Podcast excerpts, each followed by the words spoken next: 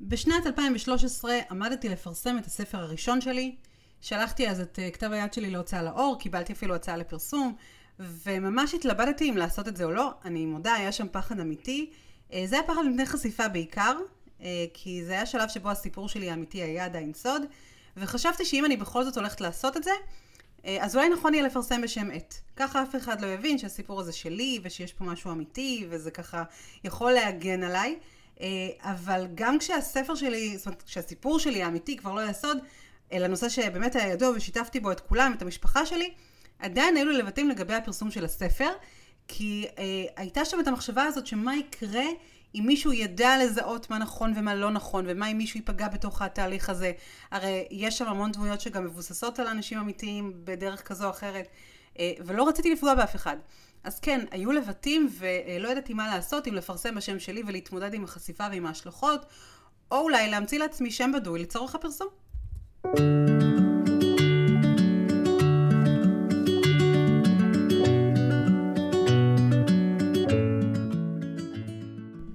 היי, איזה כיף שחזרתם לפרק נוסף בפודקאסט, וזה כבר הפרק ה-20.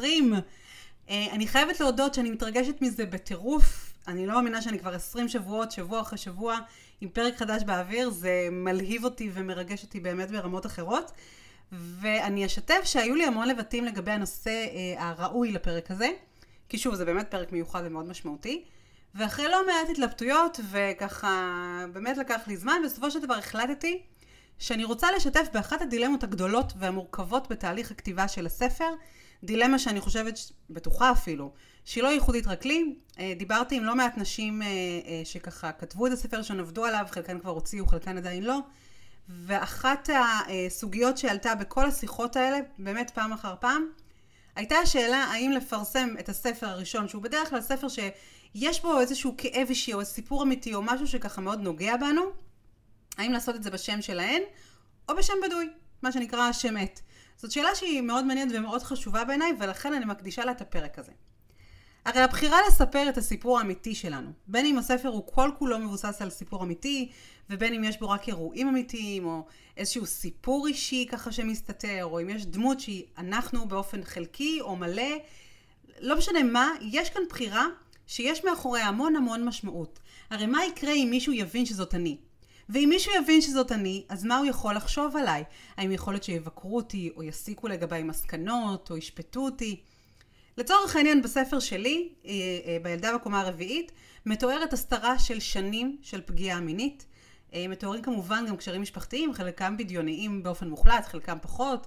יש שם דיאלוגים שברובם המכריע באמת לא קרו מעולם, אבל יש גם ככה כמה דברים קטנים שכן, בוא נקרא, נגיד את זה, הייתה להם אחיזה במציאות. אז מאוד מאוד חששתי, אני חושבת שזה מאוד טבעי ומובן. בטח היו את החששות האלה לפני שהסיפור שלי יצא, כשאף אחד במשפחה לא ידע מזה, אבל שוב, זה גם קרה גם אחרי.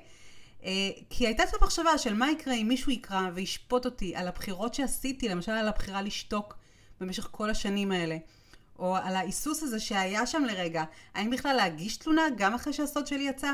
או לחילופין, אם יכול להיות שישפטו אותי על עצם ההחלטה כן להגיש תלונה בסופו של דבר, למרות שעברו 25 שנה מאז שהדבר הזה קרה בעצם.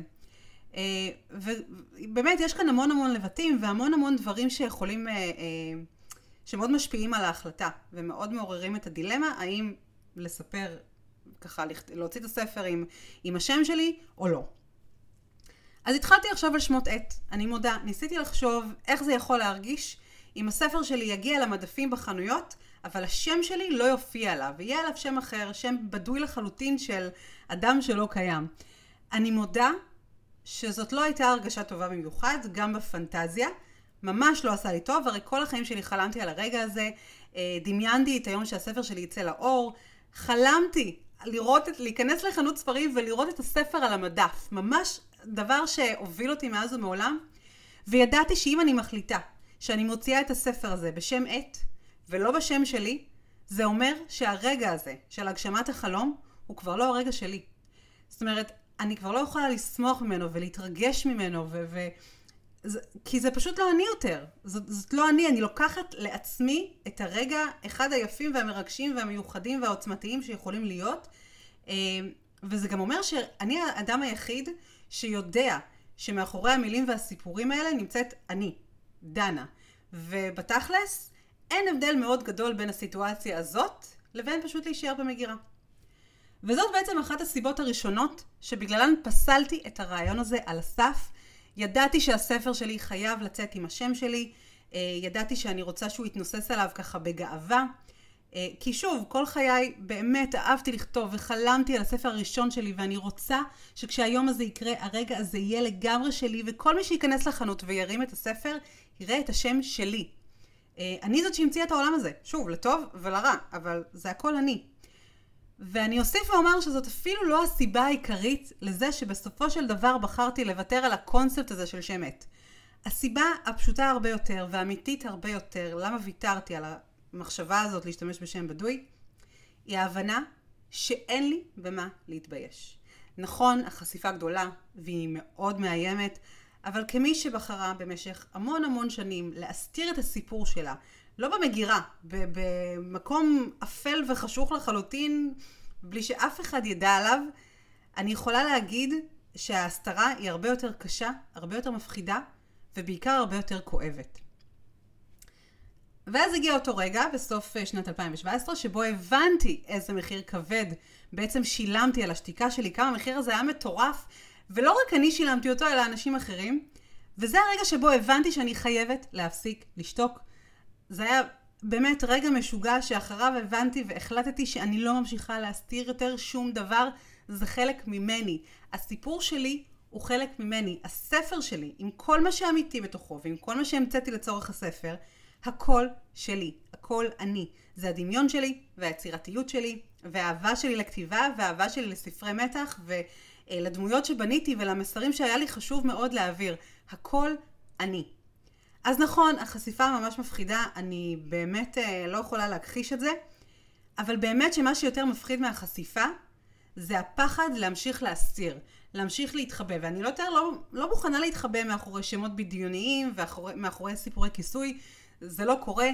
אני כן אה, מודה שהיו לי חלומות גדולים להיות לה גולדברג, אבל בינתיים אני לא. ולמרות שאני לא, ואני לא הכותבת המדהימה והמופלאה והמושלמת שהייתי רוצה להיות, ויש לי הרבה מה ללמוד והרבה לאן להתפתח, לא משנה מה, גם בתוך חוסר השלמות הזאת, עם כל הפגמים והדברים שעוד יש לי לעשות וללמוד, בתוך כל זה, אני, כמו הדמות שלי, לא מושלמת.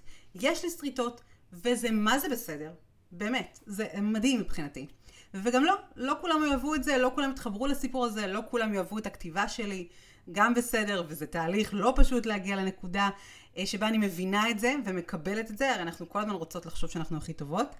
באופן אישי, אני תמיד שואפת להיות הכי טובה שיש, אני תמיד מציבה לעצמי סטנדרטים, יש שיגידו אפילו לא אנושיים, אני רוצה להיות הכותבת הכי טובה והאימא הכי טובה, ובעבודה שלי אני רוצה להיות המורה הכי טובה שיש, אני תמיד שואפת להיות הכי טובה שיש, אני תמיד רוצה להגיע הכי גבוה שאפשר. והמחשבה הזאת שאולי מישהו שיקרא פחות יאהב או פחות יתחבר, פעם הייתה מרסקת אותי, באמת מרסקת, וזה היה משתק אותי, ולוקח זמן להבין שזה בסדר, כי זה יכול לקרות ולא כולם אוהבים את הכל, כי האמת היא שזאת פשוט המציאות, לא כולם מתחברים ולא כולם אוהבים. אה, למשל בספר שלי, 99% מהתגובות אה, היו באמת תגובות מדהימות ומחבקות ומפרגנות ואוהבות, אבל כן הייתה את זאת שכתבה באיזשהו טוקבק שהסיפור של הפגיעה המינית היה כתוב בצורה שטחית. מאוד, אין, אין ספק שזה אחת התגובות היותר פוגעות שקיבלתי, אבל גם עם זה למדתי אה, אה, לחיות בסופו של דבר. היה מישהו שפחות התחבר לסגנון הכתיבה שלי, שזה גם סופר לגיטימי וסופר בסדר, כי זה הסגנון ש, אה, שלי, וזה מה שהוא כנראה פחות מתחבר אליו, וזה לגיטימי, מותר לו. כמו שלי מותר לא לאהוב כל ספר שכולם אוהבים, או כל אה, זמר או זמרת או סרט או סדרה או לא משנה מה, אז אם לי מותר לא לאהוב הכל, אז גם לאחרים מותר פחות להתחבר אליי. אין מה לעשות. אז כן, אני לא הולכת לייפות פה את המציאות, החשיפה היא קשה. ההחלטה להוציא החוצה ספר שכתבתי עם דמויות ועם עלילה ובאמת דברים שהם ברובם בדיוניים וגם אם לא בדיוניים, זאת החלטה לא קלה. וגם כשהייתי בתוך התהליך של ההוצאה לאור, זאת אומרת כבר הייתה הוצאה והיה עורך ספרותי והיה את הכל וכבר התחלנו באמת, חוץ מעריכות, כבר בחרנו כריכות ולא משנה באיזה שלב היינו בתהליך, עדיין היו לבטים, הם פשוט לא עוזבים אף פעם. הספקות האלה תמיד תמיד שם. אבל לא משנה מה, שם עט הוא לא אופציה יותר, זה פשוט לא על השולחן. ודרך אגב, אחרי שהספר שלי יצא, אה, הוזמנתי לראיון בערוץ 11 אצל ליאת רגב, וידעתי שאני הולכת לדבר מן הסתם לא רק על הספר, אלא גם על הסיפור האמיתי שמאחוריו, אה, על מה שבעצם קרה לי בתור ילדה. ובשלב הזה היו קולות שהציעו לי, ככה יועצים מהצד, שאולי נכון יהיה להגיד שזה לא הסיפור האמיתי שלי, שזה קרה למישהי אחרת, וככה באמת אני פשוט השתמשתי בזה כאיזושהי השראה לסיפור. אה, אני מבינה את הרעיון שהיה מאחורי, הרעיון היה לנסות להגן על אנשים שאולי יכולים להקשיב, להיפגע או להיות מושפעים מהרעיון הזה, אבל אני יכולה להגיד באמת אה, בלי שום היסוס, שאת ההצעה הזאת שללתי על הסף, זאת לא הייתה אופציה מבחינתי בכלל.